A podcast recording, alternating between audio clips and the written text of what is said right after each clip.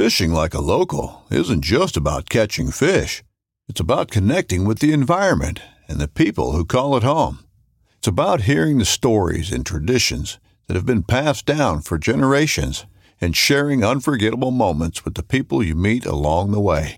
Fishing like a local is having an experience that stays with you forever. And with Fishing Booker, you can experience it too, no matter where you are. Discover your next adventure on Fishing Booker.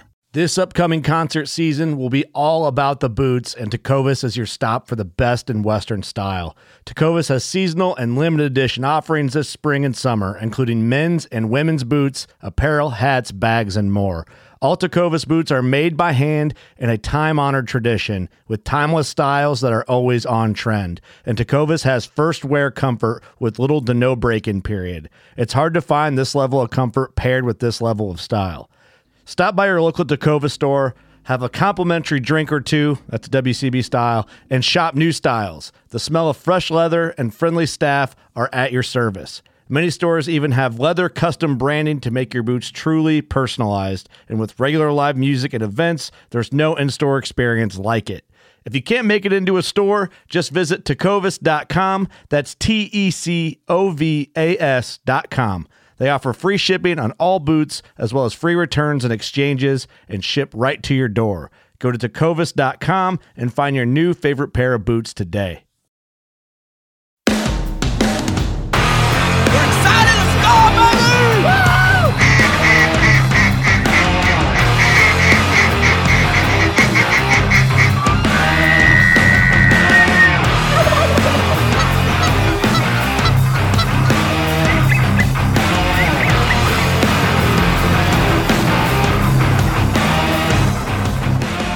Harrison Chain. Thank you man, for coming. Thank you for being with us. Thank you for having me. It's, good it's a have you, privilege and an Harrison. honor. My voice is a little worn out from the other podcast we just got done, so this one will come out after that. But guys, um, before we get going, don't forget to check out Eukanuba. We just we support them; they support us, so we'd like to give them a shout out. And then uh, Heavy Shot for those guys helping us out with ammo this year, and we're doing we got some deals in the work with them, so we'll put that out later on the podcast. But anyways, w- we want to talk about today. I was gonna title this, so you guys are gonna see the right title. Um, I was gonna title title this "How Millennials Are Changing Duck Hunting," but me and Thomas realized that we he's on the edge of the millennial. I'm at the almost the beginning of the millennial. Travis, you're a Generation X. Which is scary Oh man. because I don't feel. I It's don't scary feel for you? Old, you know what I'm saying? yeah, three years from fifty. It's like h- how to get here so fast. So you guys Travis, cherish, get in the mic. cherish Age is each and just a every Adjust your mic. season. Age is Adjust just it a where you're number. comfortable. All right, enjoy the And you're gonna seasons, pull out. fellas. There we go. No matter what age you are, All right. enjoy it. So, but tr- uh, Harrison is a Generation Z. Save the best for last. No. Yeah. so we're gonna. I guess that'll be how Generation Z. I don't know how you would word that or changing that kind of. So millennials, we're all kind of in. Thomas is what you're 27, Mhm. and you're 19. Harrison. Yeah. Travis 47, Forty-seven. and I'm 36. So I like So grandpa. we got a this good- is almost a the, ten, ten, uh, a decade of yeah. difference between all of us here. Uh huh. opinions and thoughts and Yeah, it'll be good. I, I was looking forward to doing this. and glad everybody could be here for this one. But we want to start out, and mainly we're asking um, Harrison for his viewpoint. Um, not to put you on the spot or embarrass you, Harrison, but like I think for your age, you're pretty, uh, you're a hard worker, but you're also um, kind of a little bit above your years. I know we've talked about that, and your teachers kind of told you that too. And yeah, I've always kinda- been referred to as an old soul. yeah, and you hang out with older people Right, than you most of the time. Yeah. So, but either regardless, your age is what you are, and you're in that bracket. So we want to find some things out and let other people know they're listening. Older people, you know that, you know the the generation coming up is there is a lot of good people. You know, we get even even my age still, even being 36 and Tom's 27, still think you know that's this group of guys that uh, just care about stupid, crazy pictures and doing dumb stuff like Right. that. And it's not. It's. I mean, there is people out there like that, but that's not what we're about. So first off, we want to get kind of your opinion, and then we'll all conversate about it. First off, would be etiquette. Like, what's your idea of etiquette as a 19 year old guy when you're out there in the duck blind or in the marsh?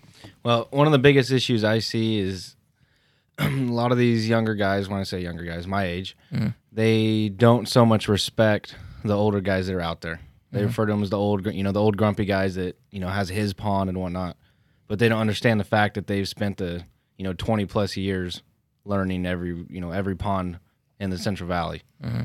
to you know to to hunt the way they do, and the, and they don't understand that. They just see how they shoot birds and they want to shoot birds like them, mm-hmm. and they don't respect they don't respect that at all. Which I see that a lot actually out there. You know, either pushing in on guys or you know falling into their spots or trying to beat them to it. You know, fall, you know, following them. You know, a previous weekend and then trying to beat them to their spot. Or, I mean, it is all public land, but mm-hmm. you know, you still have that etiquette of, you know, that they they were there first, and you know that they wanted to be there first, right?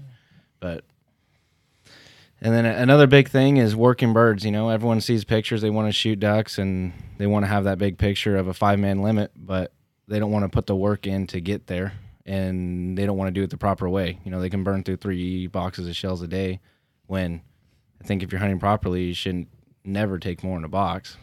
Sometimes, you know, Yeah. you know, sometimes for the I mean, most that's what part, it should for be. The, for the most part, you It know what I mean. You know, obviously we all have bad days, Right. But- We've all shot more than one box, but it Right. should be. We've all been there. take less. But But it's- I it feel happens. like if you put in your time, you find your spot, and you work birds effectively and call ducks effectively, Mm-hmm. you should be able to shoot a limited seven ducks in less than twenty five shells, Mm-hmm. like no problem. Right. You can go to the plug every time and still have four shells left over. Mm-hmm. You know?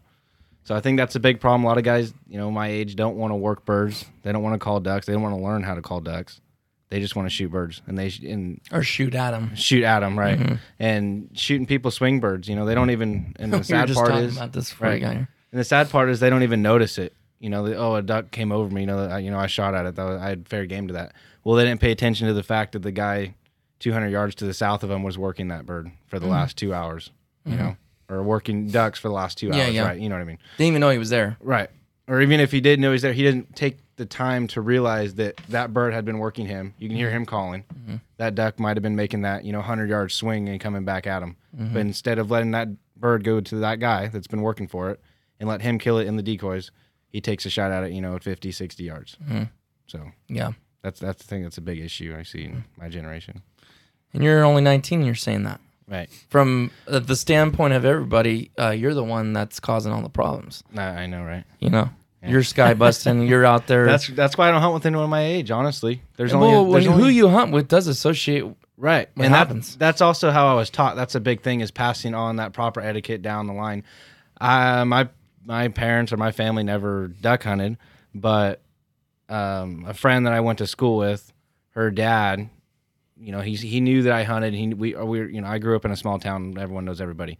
He knew that I wanted to hunt, so he came up to me and I was going into fifth grade, I think, and said, "Hey, you want to go duck hunting this year?" So we it was you know, I was going back to school, so he took me dove hunting in September, and we shot doves a handful of times, and then he got me into duck hunting, and I've been broke ever since. Mm-hmm. Yeah. That's the truth. And you were how old, Travis, when you first started duck hunting? I started at nine. My uncle Nine. took me out, Okay. out at nine and hunted for a few So how, years. how old were you in fifth grade? About that? day- About 10, Uh, you- 10 well, you start school when you're about Probably like five. nine. You're about nine because Vivian's 11 and she's going into six. So t- Probably nine or 10, 10. or 11, depending Yeah. on your birthday, you know. Yeah. So about that same age. Right, yeah. I was still uh, couldn't walk in most of the ponds. Yeah. But yeah, and he, you know, he was an older guy. He was, I don't know, he was definitely probably in his 40s when, or early 40s when he's, he got he got me Older into it. guy in his forties. He might not have been that old, Harrison. He might have seen that old. And the reason I say that is if he had a daughter your age, he either started really late or you just thought he looked old. I mean, how, how old do I look? I, he's like, oh, you look like you're 80. I don't know. You got some gray hair. I do have a lot of gray hair. That's so funny. Wisdom. It's so funny to hear someone say that. Like you, you say without even thinking. He was it's- old. Yeah, like it's so crazy Uh, that. he said older guy. Yeah, I know, I know. We're just harassing Old, him, but- older than my generation. Yeah, older than the high school generation of hunting. yeah, right. And he was he always that was a huge thing he always taught me was calling ducks, working ducks, and shooting them in the decoys. Mm-hmm. So, I mean, I and I always used to get aggravated my first few times out. You know, I'd see birds. You want to shoot? right? And you know, I didn't know any different the first few times out, and I'm glad that he was there to discipline me.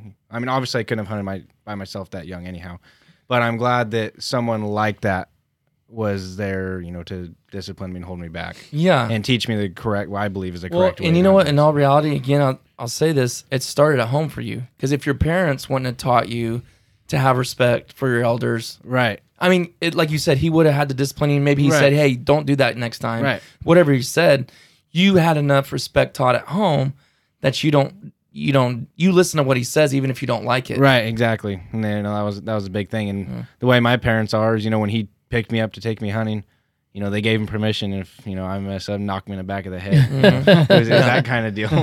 But and and that's good to hear though, because even at your age, you're there's people think that no one's disciplined anymore. Like you know what I mean? Like it's pretty much gone. It's still there. It's just few and far between. right, and it, it's hard. I think it's know, it's hard to tell, getting worse and worse as the generations go on. Mm-hmm. But maybe more so, just those handful of people make it look worse. You know, Yeah, those handful of because those are the loud A ones. lot of right, times, exactly. you Those know? are the loud mouthy ones out there doing the things we you shouldn't be doing. Mm-hmm. So Yeah. So on respect for the sport, I mean, what what can you say about that? How would you define that on respect for the sport of waterfowling? I think the biggest thing is you know not wanting. Obviously, we all want to shoot ducks. We all want to mm-hmm. harvest ducks, but the sport of actually hunting. You know, you still enjoy the days you went out there and you. It's not killing; it's right, and you, you mm-hmm. stomped 200 yards through the mud Yeah. and drug all your gear out there, and you never Yeah. even pulled the trigger. Mm-hmm. Uh-huh. You know, you still enjoy those days. You still appreciate those days. Yeah. And there's, I think that's Especially looking back, right. sometimes I can't lie. In the moment, you're just like, Oh, you're steaming mad. yeah, like you what in the world? yeah. But looking back, you're like, I would rather be there right now doing that Right. than I would just be sitting here at work right, Right, now. or, exactly. you know. Yeah, and I think it's Oh. very complimentary that you realize what you're doing and, and appreciate it. You know what I'm saying? Mm-hmm. Going out there, just being out there. Right. You know, it's not just about killing ducks for somebody his age mm-hmm. because I think sometimes that's the perception. They just go out there just to kill. You know, they have like, mm-hmm. they just want to shoot. They just Right. want to kill stuff. exactly. You know, and not enjoy nature and, and what's out there. I mean, do I want to do I want to harvest ducks? Of course. Every time I go, that's that's the goal. That's why Yeah. I go. right. But there's so many things you see out there. Um, you know, the scenery, different birds. You know, mm-hmm. different things that you're not going to see sitting at home on the couch. Um, and his generation is known for like okay, video gamers, all this stuff. You know what Yeah. I'm saying? It's just about killing, mm-hmm. and and to see that is not you know a priority for somebody his age is is really something that I, that I compliment. Mm-hmm. Right. And honestly, that's one of the my lead. I mean, we all obviously want to shoot ducks. We enjoy shooting ducks, but I really enjoy seeing birds, working birds, calling ducks. That's that's the joy of me. Of, you know, setting your decoys. You know, hunt really hunting. Mm-hmm. And honestly, even since I was just 16, when I could start hunting by myself, I took you know a handful of kids from school, or even took you know my sister, you know five six years older than me, took her friends out or whatever, and just calling ducks. I never even touched my gun. You know, I had mm-hmm. no problem going out there and never pulling the trigger. That was mm-hmm. you know the big joy for me was Yeah, was ca- calling birds, watching them react to the call, call. You know, mm-hmm. turn into the decoys, and then you know if they missed, I mean, so be it. You know, obviously you wanted to kill a duck, but mm-hmm. or else you wouldn't be there. Yeah. But that, that's the joy of it for me, honestly. Mm-hmm. And that's I think that's a huge respect for the sport is really the hunting Exactly. aspect of it. yeah, You know, appreciating everything out there rather than just pulling the trigger. Yeah. It is. There is a lot to it. People think, oh, you just go out there and shoot a bird, blah blah blah. It's like there's a lot more to it than that. Right. You know what I mean? Yeah. Not only is it location, but it's it's everything you're hunting. First of all, you don't you can't be seen. You know the calls, the sounds that you make to attract the birds, the way you lay out your decoys, how many or how few. You know, there's all these different things, weather conditions. Right. And that That's there's all goes into so hunting. many variables that change that every Right. single mm-hmm. day. Every you know? single time. You can go to one spot and absolutely smoke them one way, and then Right. the next weekend, you know, it, it doesn't work. Mhm. Wind changes, and, and birds change throughout the year. Right. You know, either the mm-hmm. variety, you know, of the species of bird, or you know, obviously we all know birds get educated throughout the year Right. severely, especially you know around here hunting public land. Right. So Yeah. Really bad. Definitely. Within possibly within one hunt day. Oh. it could totally change oh, everything. 100 percent. Everyone knows that you know Sundays or even Saturday afternoons are not as good as Saturday mornings. Right, exactly. Right. Yeah. I mean, you look at the bird averages from Saturday to Sunday, it's probably like 50 Drastic. percent. Yeah. You know, Yeah. if not even a third. Right. Right. If not more. Yeah. They learn that quick. Right. Yeah, so let's jump into another uh, topic. The, this is one that I, I think is kind of dying off now is the social media complaints and gripes. I'm not saying that people aren't still putting stupid stuff on social media, but I just think, I mean, I guess if you consider YouTube, like we have the YouTube channel, Mid Valley Mercenaries, so that is considered as social media, but I'm talking more like Instagram, Facebook. Now there's TikTok's a huge one. Right. So, like, I'm not saying that people still won't put offensive stuff on there and kind of disrespecting the bird or the animal or whatever. I just don't think it's big of as, as a spotlight because there was a window there. It was really bad. Right. Like, just people putting stupid stuff. But, like, what's your, um, I mean, what's your take on social media and the, some of the things that you can see on there? I mean, do you think, well, that's their own business. They can post what they want? Which I feel like that's probably how you feel. Like, okay, yeah, that's stupid. You shouldn't do that. But what's it my business? Well, You know? I, I mean, it. And at some point, it does become my business because it makes us look bad. Like you're talking mm-hmm. about, it makes my gen- generation look bad. Yeah. I get, I get. Well, duck hunters or any kind right, of hunter as even- a whole. yeah, right? Exactly. True. And even worse so in the hunting world. You know, when I show up at a refuge and I, you know, I get out of my truck and they look at you like, oh, look at this, you know, you know, kid coming Yeah. out here. You know. Instantly, you're, I, I you're always get those stereotyped. looks. You're Oh, stereotyped right hundred percent every Yeah. time. You know, they're oh look at like this. He doesn't know about what he's doing Yeah. all the time. I Really? get those, especially from like you know the really older guys. Huh. I never All even thought time. about that, honestly. Happens all the time.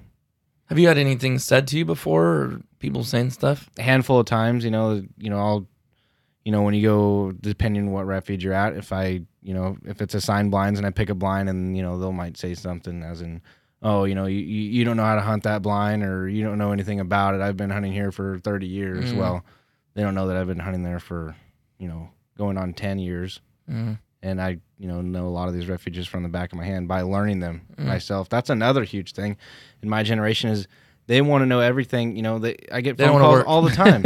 exactly. work. They don't want to put the work in. They don't want those days where you don't pull the trigger. Yeah. Where I've had so many days where I go out there and a lot of, especially on you know free roam, and you guys know just as well. You go out there and you see where the birds are going. Mm-hmm. You see guys shooting them, or you can hear them. You know, or you know where they're going, and you were in the wrong spot. You might have never pulled the trigger that day, Yeah. but you learned, Mm-hmm. Yeah. and You you, knew where to be next week. right? And you know, you know, depending on the wind conditions, that it's you know a different way, Mm-hmm. and you put that you know in your book of skills that you Yeah. right, and it just keeps building over the years. Literally. Yeah. Uh-huh. You're, learn- you're learning by experience, not taking somebody else's, you know. Yeah. Right, and people get for it. offended when they call me. You know, they'll, they'll I'll get a call. Hey, you know, how'd you do Saturday? Oh, you know, I did you know pretty well. I Shot a hit, you know, a few mallards, blah blah blah. And then, oh, where'd you go? You know, I'll tell them the refuge, but then, oh, where, where do you think I should go? Well, I mean, You're like, I plan on going back there. really, and You know what I'm saying? I mean, I'm all for helping other people out. It Yeah. really depends who it is. You know, yeah. If you were to call me, you know, I'd I'd tell you Mm-hmm. because I know how you guys are. But you know, some kids, as has happened before, some kids I go to school with that just started hunting and they just right like we were saying, just want to shoot stuff. Yeah. And they, oh, where do I go? I'm not going to tell them because I know exactly what's going to happen. They're going to blow that spot out, and they're not going to respect it, and they're not, you know. Leave shells all over the place and this and that. And even just educating birds, Oh, yeah. like we're talking about shooting at swing birds and everything. You know, you just educated that bird, you know, times ten every time you shoot at it. Right. And that's that's a fine line there because that has always been the complaint from one side of the table is why aren't you guys willing to help these people out? Like, well, we are helping out. We're putting out uh, you know, putting out stuff about gear. You're putting out tactics and tips Right. and not that we're we have it all figured out because we surely don't. We're li- we're literally going to learn You- every time you're we never hunt not going to know till we die. Right. Always. Always. Every we every might get a little trip. better at it. Right. You know, like okay, we won't mess up as bad, or we'll play this with the weather this way. We don't hunt this refuge when the wind's blowing this way. But then the other side is like, you, you why won't you help us out? You don't want to help the next generation. It's like you said, yes, we do. You're But- helping them by not telling them. I feel like Yes, Yeah, because and then put- they make spend your time it. out there. The experience is the best teacher. exactly teach them the skills How to how to hunt, scout, and then they hunt. can use those skills. You know, it's just tools in Mm-hmm. their tool bag to get the job done. Right. And that's the thing about what social media has done is it has taught people not just in duck hunting, but me and my dad were talking about this. Was that on the podcast? We were talking about that. How the way the internet is now, uh, Google, YouTube, um, just the web search that you can learn stuff. Guy that don't know anything about elk hunting or duck hunting can type in there how to duck hunt, how to elk hunt. And there's millions of videos. Unlimited, you'll never be able to watch them all. when, when I Whereas was before, right. my dad went out there and talking about elk hunting, and he said I had no clue what I was doing. There Right. was nothing I could research. He goes, I just had to go out there and learn. You know, I mean that that's how I partially learned to hunt. You know, not right like we were talking about. I don't learn. I didn't learn the spots that I go to, you know, on there. But you learn the skills, you know, learning different decoy tactics and the wind, and Mm-hmm. you know, learning how to hide, especially learning how to blow a duck call. Mm-hmm. You know, mm-hmm. teaching Yeah, that's what yourself. I was gonna say. Mm-hmm. I mean, even as an older person, I would say say older person compared to you. Right. You know, things to learn how to duck call is by watching videos. Which was when I was your age, none of that was available. Right. I mean, you might find an old VHS tape of some Like the guy. old maybe Buck Gardner or you know. yeah, yeah, like some Phil really old Robertson, stuff. you know. Yeah, Right. R, the RNT stuff. And but the thing is with you, when you're wanting to do something, again, time spent, you practice all the time, not just okay, I'm showing up on the opening day, I'm gonna go out there and blow my call. That's why I tried to tell guys, I'm like, yeah. don't I'm you're don't practice out here. It's they're like, oh, you just too serious about calling solo. Not necessarily. If you weren't willing to put the time in this whole summer and the whole off season to try to get better, to better yourself, Right. don't expect you to come out and hunt with me, not knowing how to blow the duck call and practice on opening day or in the dead December when birds are already smart anyways. Because I, I probably did That's that where I to get- you. You know what I'm saying? When you first started, like, you know, so at times I wouldn't even You like tell you, did. don't even don't call. No, you wouldn't let me call. You know what I'm saying? I wouldn't even let you call. You wouldn't let me call. And people but get I- so offended by that. I've taken people, know. and they, you know No, they they pull out really the call, do. and I'll, I'll literally tell them, you know, put it away, like right now. oh, oh, dude, you know, no, put it away. Right. right. I mean, and not only are you not helping yourself in that specific situation, you're educating birds Right, again. right. You know, when they learn the calls and they learn it, you know, that bad, you know, they obviously know it's fake. Mm-hmm. You're just, you're just educating them further and further every single time. And what that would do to me, Travis, it didn't really make me mad at you. It, ir- like, uh, I'm I sure want- it irritated you though. Look well, it irritated me. But you know what it did? It put a drive in me to learn how to do it and get good. And I remember the first time that you never said nothing. I was blowing it. I was waiting for you to yell at me. and you never said nothing. I was like, okay, I'm I'm getting better. And you know what? As long as I've been duck hunting long longer now. No, I'm not saying a long time, but I still practice through the whole off season blowing. My call, calls are sitting in my center console my truck right now. Exactly. That and so when people get mad about, oh, why you, you know, why you not like you're too serious about it, you're blowing it. Guys I know, good friends I know. And it's like, guys, listen, I don't think I'm better than you. I don't think you can't blow I, I don't think you can't be successful going out into the blind, blowing your own duck call your own way. I know they can. Right. But like if if you if we're hunting together and you haven't spent no time and invested time getting good at something, then you know practice in the off season. Get better at it. It's not it's not a, a black mark on you. Right. You I know? probably go through. I blow Lairs calls, and I probably go through half a dozen of reeds a year. You know, just in one call. Wearing them out. Right. And even during the summer, I'll probably blow out one or two reeds. I mean, that's like you were saying. You just practice whenever you know all And the you're time. and you're a really good caller, by the way. I uh, we had a really fun trip. If you guys listen to this, want to watch a, a pretty cool duck hunt. Um, me and Harrison went to Nebraska with High Prairie Sportsman and had a really good time. But you were even doing kind of teal calls with your mallard call. right. And I've learned that a lot. I don't. That's I've found that pretty successful around here, especially Yeah. in California. Yeah. But mainly for a cinnamon teal. You know, Mhm. 'Cause we don't have too many blue wings, but Right. uh, you know, a hen cinnamon. Yeah. No, and it sounded really good. But and that's the thing is you put your time in. You're 19 years old, but you put your time in and you you want to learn. And um, I think that we could roll right into that. Kind of brings in passion for it. Kind of get harassed with some of our buddies. Oh, no, passion. I'm passionate. Right. It's like, well, it's just a term defining like something that you really like. I get really excited. We get all get excited about talking about duck hunting because we actually really love it. When you genuinely care about it. Yeah. You know? So we we almost overwrite each other talking about because that's how excited we are. But what would be describe your passion for duck hunting? Like how you would describe it Um, and why? Like what? I mean, what? Let me interject. Tell me why you like that so much. Like Yeah. it's duck hunting. It's just a bird. I mean, Right. what do you? And let me interject one thing. Is there a single day that passes by that you don't at least one time think about duck hunting? because uh, at my age, I, don't, I think there's not a single day that at Really? some point that I don't think about duck hunting. You're right. And, and probably Every time you walk in your garage, you have bird mounts. Right. so- That's I walk, true, I but- walk in my front door and I have six ducks in my living room. Now that I live by myself, I can put them wherever I want. Yeah. nice. you know, I have one, one over the fridge, you know, one over the coffee table. Mm-hmm. you know. So, but I see ducks a lot at work too. So, especially this time of year, you know, they're still In the Watching- they're still and- paired up and Yeah. you know laying eggs right now. wheat fields. Right, and and the corn and a lot of our lagoons and just Mm-hmm. I, I see them all the time, so I think about it every day. I see honkers in the in the lagoon, and I think about it all the time. How would you describe it though? I mean, like, why is what's in you? What caused that that you like that so much? I mean, I, I feel like you're pa- Do you feel like you're passionate about? that kind of- Back to the whole calling thing. That's the that's the biggest passion for myself. Is like you were talking about tur learning the time to blow a call and not even blowing it. You know, we can all sit here and I can blow a full contest routine, Mm-hmm. a full routine, but that that doesn't teach you truly how to call ducks. Just because you can blow the call and make those sounds does not mean you can call ducks. right. because you got to learn to read the birds, and that takes a long. You know, when I first started, I could call really, really well. I practiced every single day.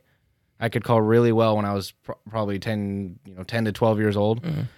But I still couldn't call ducks. I'd go out there, and you don't know what to blow when. You can't read the birds, how they, re- you know, what how they're reacting to what you're blowing, depending on you know your decoys and pulling a jerk cord and all mm-hmm. that. So that that's my biggest passion is learning to call ducks, work birds, and really trying to shoot them as close as you can. Mm-hmm. And as you you know, and I, all you guys know, I've been shooting a 20 gauge for the last or sub gauge for the last you know going on almost three seasons now. Intermittent. The last two seasons solely just a mm-hmm. 20 gauge, mm-hmm. and then You even bought, well, didn't you buy another? I bought a 28 gauge. Right, but no. Well, we'll come back to that. But the Browning, you got a Browning Citori. I mean, not Browning's. Yeah, don't you have a Browning Citori? Not a 20 gauge, no. I have No, but you're 12. What's your 12? my 12 was a Browning Maxus. Maxus. I bought it, which was the biggest mistake. Not Oh, that I really? don't, not that I don't like the gun. I love the gun. But because it's a I- 12. right. I Really? bought, I mean, it's nice to have one because when we're shooting snow geese, I still shoot a 12. Mm-hmm. It's just more ethical. But I bought it and I shot it for like, I don't even, not even a season, half a season. Mm.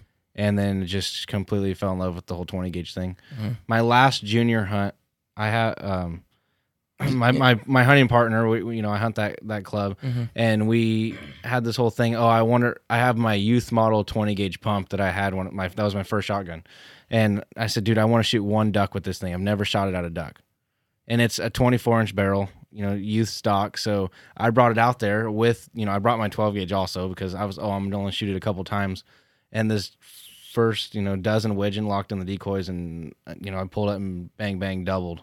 Nice. And then, you know, six snow geese rolled in. We killed all six of them, and I tripled With that 20. with a 20. I mean, Nice. just shot a, you know, shot back then it was, you know, two sprig, killed both my bulls, and I mean, just were, was hammering them. Mm. And the noise difference is unbelievable. And we've talked about this forever. Mhm. It's especially when you're on a club where there's not so much shooting, but even on the refuge, you know, you, you got birds working, and, you know, in the afternoon, birds will start working in and there'll be you know a few dozen birds around you but that one commits you shoot that one bird and those birds are blown out Mhm. you know you don't see another bird for another 45 minutes or an hour with a 20 gauge i've noticed you know i shoot that bird and those other ducks that are you know 200 yards up there don't even notice at all and Yeah. it's and it's just i don't know it's more sportsman like i feel Mm. I, I i know that i can ethically shoot a 20 gauge probably you know i've shot snow geese up at 50 yards with it i've shot a bull sprig at you know 45 50 yards i have before i don't prefer to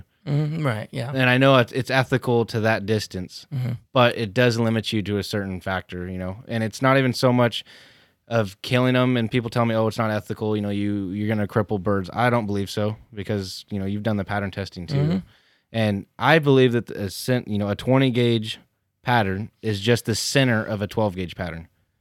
Right. You're putting Yes, less yes. shot out there. Yeah. It's harder to hit them, but I feel like when you hit them, you I kill them just as good, if not better. Mm-hmm. I feel like with my 20 gauge, I shoot 10 times better, 100 times better than I you're more with my 12 focused? gauge. Focused, you think, or just I, well, the, the gun fits me better, honestly, but Okay. I, it's there's zero recoil. Mhm, right? My ears don't hurt. I do try to wear hearing protection Mm-hmm. now, but you you don't even hear it go off. I hear the bolt clack. You know, it doesn't hurt the dog's ears. Yeah. That's a big thing. You know, you see older dogs, you know, 12, 13 years Can't- old. they're deaf. They're deaf Mhm. because they've had, you know, 12 gauge shells shot over their head their whole life. I worry about that with Rocky too. You know, because Right. I know there's a few times it's had to blow in his ears. Right. I mean, obviously, we all try. You try to be as careful as you Yeah. can. You don't want to shoot over the dog. Right. You don't want to, you know, all that. But it still happens. It's going to happen eventually. Mm-hmm. Yeah. But that was a big thing a couple of years ago. I started shooting sub gauges, and even two seasons ago, opening day, I shot a 410 over under and shot a limit of ducks with it. Nice. And, you know, people don't believe me, but when you have them feet down at 15 yards, you just got to be on them. Well, here's the thing. This is what people don't understand. I just had a conversation a couple days with somebody that were they were disagreeing with me. I was like, whatever.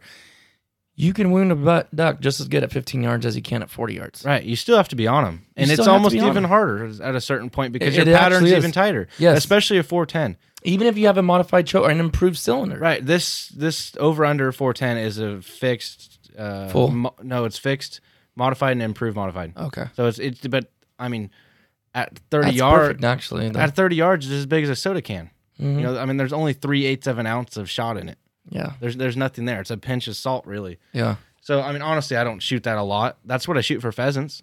That's Yeah, all I shot perfect. for the last two years is for pheasants. Yeah. But and then this past year, I bought a 28 gauge, and it, it's just really fun. Mm, I don't shoot it every day. You know, my 20 gauge Benelli is my day in day out gun. Mm. But I have that a prettier wood, you know, 28 gauge, and I love shooting it.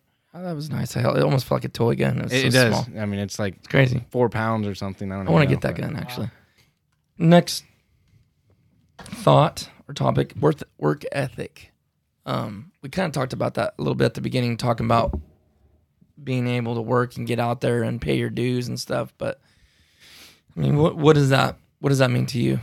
Work. I think it all starts, you know, really young. Not even so much hunting, as in when I was shoot.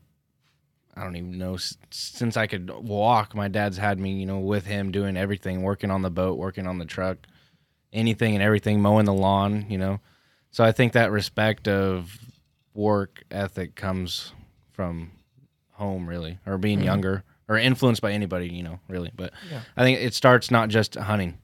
So you have that respect of the work has to be done before you get your reward. You know, I was never handed anything. I was never allowed to have video games. Never had a TV. Any of that. So you know, a lot of my friends called me crazy, and my dad was, you know, not the nicest person to them or whatever, or they they thought so. And even when I was that young, when I was younger, you know, through high school, I butted not well, probably right until high school. I butted heads with my dad a lot because it was, you know, always oh, you know, my friends were out playing or whatever, and I, you know, I'd be helping him work in the garage or mm-hmm. you know, welding on something or whatnot. Mm-hmm. But you know, we butted heads a lot about that, and even sometimes my mom would get in and tell him, you know, oh, you're being too hard on him. Mhm. But I appreciate it so much now, as mm-hmm. in everything that he's taught me, you know, and going going to the whole duck hunting thing, you know, it all applies from any work really. You know, I had no problem putting the hundred pounds of gear on your back and marching through the mud. One of the, one of the best stories that I have from that is we used to the guy that got me into duck hunting. He was a he was a we were partners on a blind, not partners. There was like seven of us in on a floating blind on one of the lakes, Mhm. and this particular lake they drop water very rapidly Mhm. with very little notice. So our blind that we set one week uh, was in sitting like 15 feet of water. We come back like 10 days later and it's like three quarters of a mile from water on on a mud Oh, on a on a mud flat. so you know we you know it was so we shoved you know we're really you know hunting honkers at that point on the that lake. So we shoved the boat up on the mud and you know we're carrying full bodies and shells and silhouettes and you know he he was you know shotguns and your blind bag.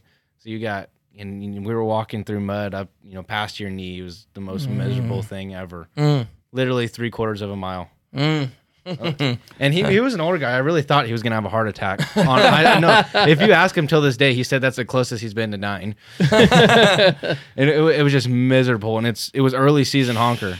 Oh, you're just sweating your tail. right. end It was off. you know Oh, 95. 95. It was like 90 degrees Yeah. at you know at four in the morning. Right. Yeah, for the September, Literally. right? It's first week of September. It's Right. still smoking hot here. Yeah, so it was horrible experience. We got out there and we had this new this new guy with us that's never hunted before, even even more And thinking he's never gonna hunt again. even more green than me. oh, And I you know, I was still I don't even know, 11 or 12 or whatever. And we got out there and we probably called it only five bunches of birds and the guys next to us were just laying into them. We'd watch a group of 10 honkers go in and all 10 of them would die. And this, we had a couple groups locked up, and that newer guy was shoving his barrel out of the blind and mm. moving the covers around and everything. So that was probably a you know a big experience that mm-hmm. you know taught work. yeah. So Yeah. we ne- never pulled the trigger that day at all. And we, you know, we probably put in like six hours of work for for nothing. for three hours of hunting. You know, Yeah. Jeez. and that still applies to now, especially refuge hunting. You know, people give me trash all the time about walking, you know, three miles to go, you know, hunt. Mm, yeah, away from everybody. Right, and a, a huge thing. Even before I started duck hunting, my dad had me hunting. We we hunted dove a lot. He hunts upland a lot, and we hunted dove on the refuges. And there's one by my house that they locked like one of the first gates. So to some of those fields in the back where we'd kill them really good, it's a two and a half mile bike ride one way. You know, that's riding a bike. Yeah, yeah, So it was yeah. right. And Still we- take time. I did that like every day after school hunting doves. That's crazy. She's gonna let this cat in. Do not. She's got a cat coming in here, folks. That cat, unbelievable. Um, well, let's go. Let's we'll kind of wrap it up here. It might take a second, but let's talk about. We kind of did at the beginning a little bit, but your generation. Uh, I mean, what are most? What do you see most people your age doing right now? And I, and we're not trying to down them. I mean, I know there's a lot of good guys out there and good people out there, even girls that are in duck hunting. I, Right. I feel like I see a lot more um, females and women into duck hunting now, and I have no, you know, no issues. They there's one up there up north we see a lot, and she's she's a hard worker. She gets there early and she hunts and Yeah. she's really smart about it. Actually, you've actually did a couple of the, her birds for her, haven't you? Yeah. I think no matter what what the perception is of the younger generation, they are the younger generation. They are the next generation. They generation. are, no matter what you hunters. think. No matter what your perception of them, Yeah, they're the next generation that's going to be hunting. yeah. And so, Either help them out and be the example, or Yeah. uh, Right. Because they're here and they're here to stay. Even those rough ones you see, you know, the ones that give us a bad rap on the refuge. You know, when the I think when the older generation sees them, even when I see them, you know, I I- I don't want to associate with them Mhm. at all because I'm not like that. But I think if the older generation were to try to, you know, help change that and show them the correct way, you know, obviously it's very frustrating and none of us really want to deal with it or hunt around them. But maybe trying to influence them a little bit, you know, to teach them the correct way or, you know, And how do you, from your perspective as 19 years old, how do you think someone like myself, 36 years old, could do that? I mean, they obviously got to have an open mind. You can't just walk up to Joe Blow and. But I mean, there's been times that guys at Refuge, younger guys, have asked me stuff, and I'm like, yeah, trying to tell them what I can. I mean, I'm not sitting here go this blind because I don't even know myself. Right. But it's like you know, you're trying to like help them if they ask you. But like those guys that cause the issues or the problems, it's like, how can you help somebody like that? You know? I think you guys are doing a fantastic job now, as in with the whole YouTube thing. You know, mm-hmm. watching the correct people on YouTube. There's mm-hmm. some of those channels that I don't so much care for. You know, the younger guys that are doing crazy stuff, but you know, wa- watching the YouTube videos of you know you guys and doing it the ethical way. Mm-hmm. You know, some people might say that you know we shoot too high or whatever. Well, 40 yards is 40 yards is sky busting. You know, Right. I think 40 yards on a.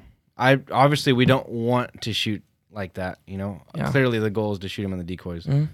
But if a bull sprig's locked up on that tough afternoon in November at 40 yards, you know, He you're gonna die. it. But if you, you know, I think if you can hit that bird eight out of 10 times, you know, then that's an ethical shot for you. Mm-hmm. Everyone's is different, you know. Mhm. If you don't do it a lot, then you know that that's different. Yeah.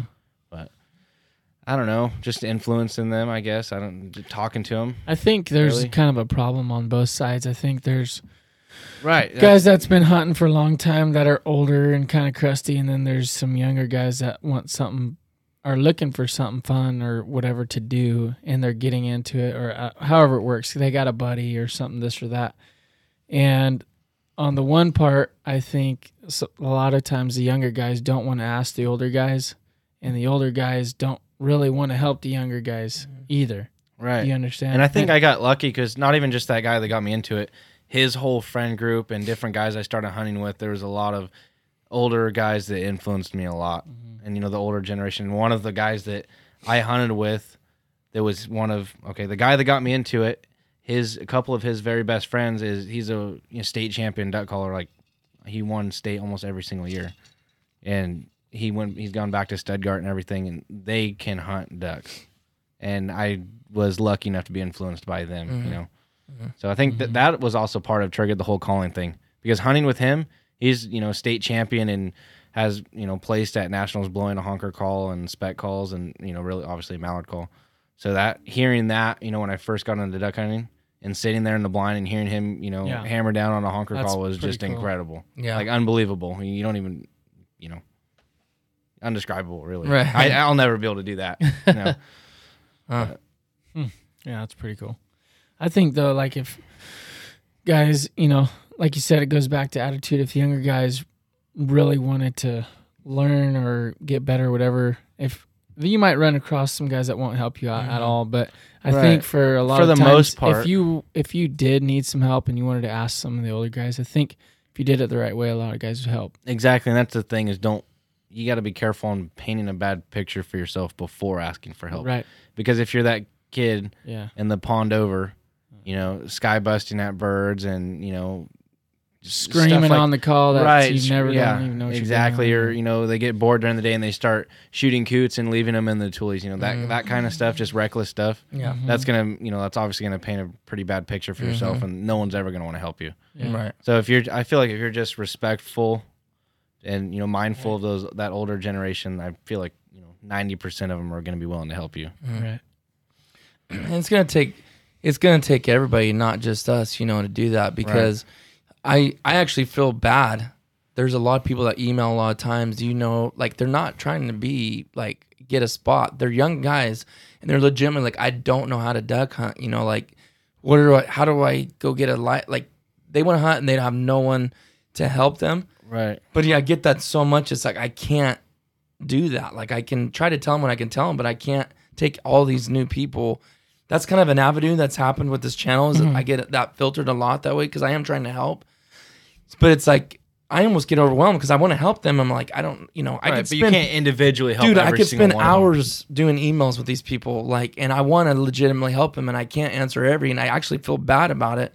But it's like what it's going to take. Like Thomas was talking is talking to people at the refuge that you're closest to. If that's where you hunt, you're just going to have to be, make friends the best Yeah. you can. Another huge thing that I didn't mention earlier is there's a lot of programs in California. Like California Waterfowl Mm-hmm. has a ton of youth programs. You know, Mm. the youth camps and summer camps, which I'm actually supposed to help go to some of those. Even though they do women hunts and youth hunts, and I'm supposed to guide those this year, and they do calling seminars and stuff like that.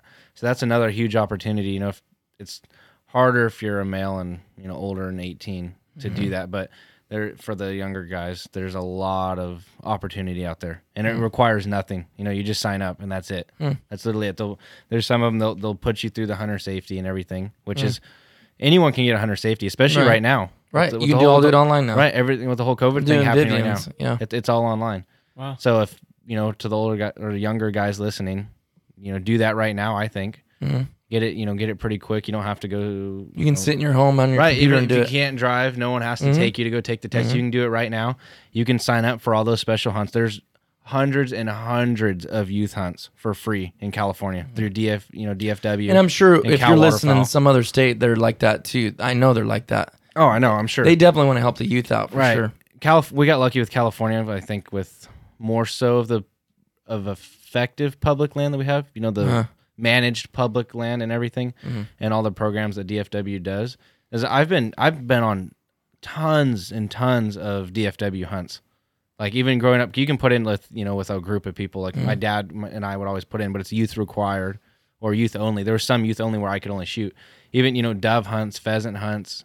They do you know deer deer hunts, turkey, and you know obviously waterfowl. But you know just to get into it and be around the correct people and get that influence of you know the whole sport of hunting Mm-hmm. in general. I think that's a really good way to get into it, That is. Actually, I appreciate you bringing that up because I've actually, I don't think I've ever mentioned that before. and it's all free. yeah, Every- in it's all free. Everything. I might even have to do a video on that because that is such a big question for the last couple of years. I get, I don't really say nothing about it, but that emails constantly like that. I'm like, man, what can what can I tell them if there's nowhere around them to help them out? But that's a great. Just go to that website and it's And literally, they will do it for you because they know you don't know anything and when you apply it. for the hunts, you literally just you click on the hunts you want to apply for. Mm-hmm. You know, you can apply for a dozen hunts at a time. I've been drawn for you know dove hunts opening day a lot of times. A lot of the successful dove hunts I've been on are all are all public land, Mm-hmm. and they're all drawn through DFW. Hmm. So I think that website's dfw.gov, right? I That they can go check believe out So I mean, if- yeah, and just type or type any in general Google search will. yeah and type your state in and youth hunts or you know because if you're you know people are listening all over the united states to this even some out of country Right. Just type that in and search it, and you'll be able to find your local, which you can go. And on top of that, they do a lot of handicap hunts too. yes, So I mean, not only just and vet hunts. right? If you're a vet too, Vet- vet- right, exactly. Because here's the thing: there is older guys that want to get into it. There's guys in their 20s, 30s, sometimes even 40s that haven't done it and want to get into it. right, And you know, of course, even you start get, like once you leave the window of like 10 to 14, where people actually really want to help you, and you're older, people it's are like- harder. yeah, it actually is harder for them. But you could get into stuff like that. yeah, they do. too. They do a lot of those hunts, women hunts, and you know, veteran hunts, and all Mm-hmm. that stuff. So Were you, what were you gonna say, Travis? You were gonna say something earlier. You forgot. That's what happens when you get older. You That's feel what gray your hairs voice in, You know what I'm saying? Generation X. We don't remember things. but well, good yeah, thing you don't know how to. You still know how to identify birds. one of the ladies that's in charge of uh, a lot of the work crew in the summer at the duck club that I'm getting friends with, she actually does a lot of that stuff with uh, Cal Waterfowl Mm-hmm. and guiding the women hunts and everything. So I tried guiding before, you know, but they want you to be 21 to guide. But I've um, last year I was supposed to go up and end up getting canceled, but this year I'm going to go up and do a lot of the you know calling, tu- you know, tutorials or Oh, nice. seminars Yeah. or they do you know bird cleaning they do everything because a lot you know they take a lot of those even the junior hunts and the junior camps they have you know it's people that have never even picked up a shotgun have never don't know anything anything anything That's at awesome. all zero Hmm. so i think That's that'll be good pretty cool this year. man. yeah maybe we can get together and do something Yeah, that would be actually really awesome. Let me know. Yeah, there's so many programs that are always looking for volunteers and stuff too Yeah. so even the older guys or experienced people listening you know if you want to help out the younger generation look into some of that stuff Yeah. Because I mean, we got to do our part to make that better. If we, we can't sit around and complain about it and then Right. not involve ourselves. I act, I'm talking like as if I'm really 45, old, yeah. right? But even when I was just 16, I have you know I have an English pointer, and I I went and ran my dog for the junior hunts all the time for pheasants, That'd be a blast. all the time. Mm-hmm. I, you know I've talked we've talked about you know getting Rocky out there and stuff, but I've you know even not even through DFW, there's a couple organizations that you know. Like one of them's Stockton Sportsman's Club. Mm-hmm. That's any junior hunts free I didn't know that. any Wow. on Saturday, Sunday, any any day of the week actually, but Saturday, Sunday, Wednesday are plant days. So I grew up hunting there a lot too. So if anyone around here, Yeah, I didn't know that. So we could take him out there, Right. and I could take Rocky out there just for training, and they let the kids shoot. Any juniors hunt Is for it- free. Okay, so this year it changed in California to 16. It changed back. Yes. I didn't know that. Yeah, my daughter, she's 16. So what? Four years ago they changed it to eighteen. Yes. Yeah, and then now they're going back to sixteen. Yes. yeah. because I remember I barely made it, and I was able to. So did Talon, Yeah, Tell Talon was able or to three hunt years ago, or whatever it was. until he was 18. yeah. actually, no, I wasn't. I, I got cut off at sixteen. I forgot. I barely. Missed No, it. you were the group that was 16. The next year they changed it back to 18. right. So I missed it. Yeah, because so I had an Taylor's- adult license when I was seventeen. Yeah, my daughter's Actually- 16 and she had to buy an adult Right, license. actually, when I was sixteen, Oh, you already bought them? That's- Yeah, as an adult. Dude, that's garbage. I don't. I, That's stupid. it is stupid. Yeah. Um, but anyways, all right. Well, I appreciate you coming down. You got a little bit of a drive to come down. You work? Did you work all day? Yeah. Yeah. So. only, only 13 hours today. Not Oh, that's it. Lazy bum. this guy works like a crazy maniac. But, anyways, well, thanks for coming on. And uh, if you guys want to check out some YouTube videos of duck hunts, me and uh, Harrison did a whole series in Nebraska with High Prairie Sportsman uh, for early teal season. It was a blast. So, it's there in the what would that be? 1920 playlist, waterfowl playlist. If you want to check it out.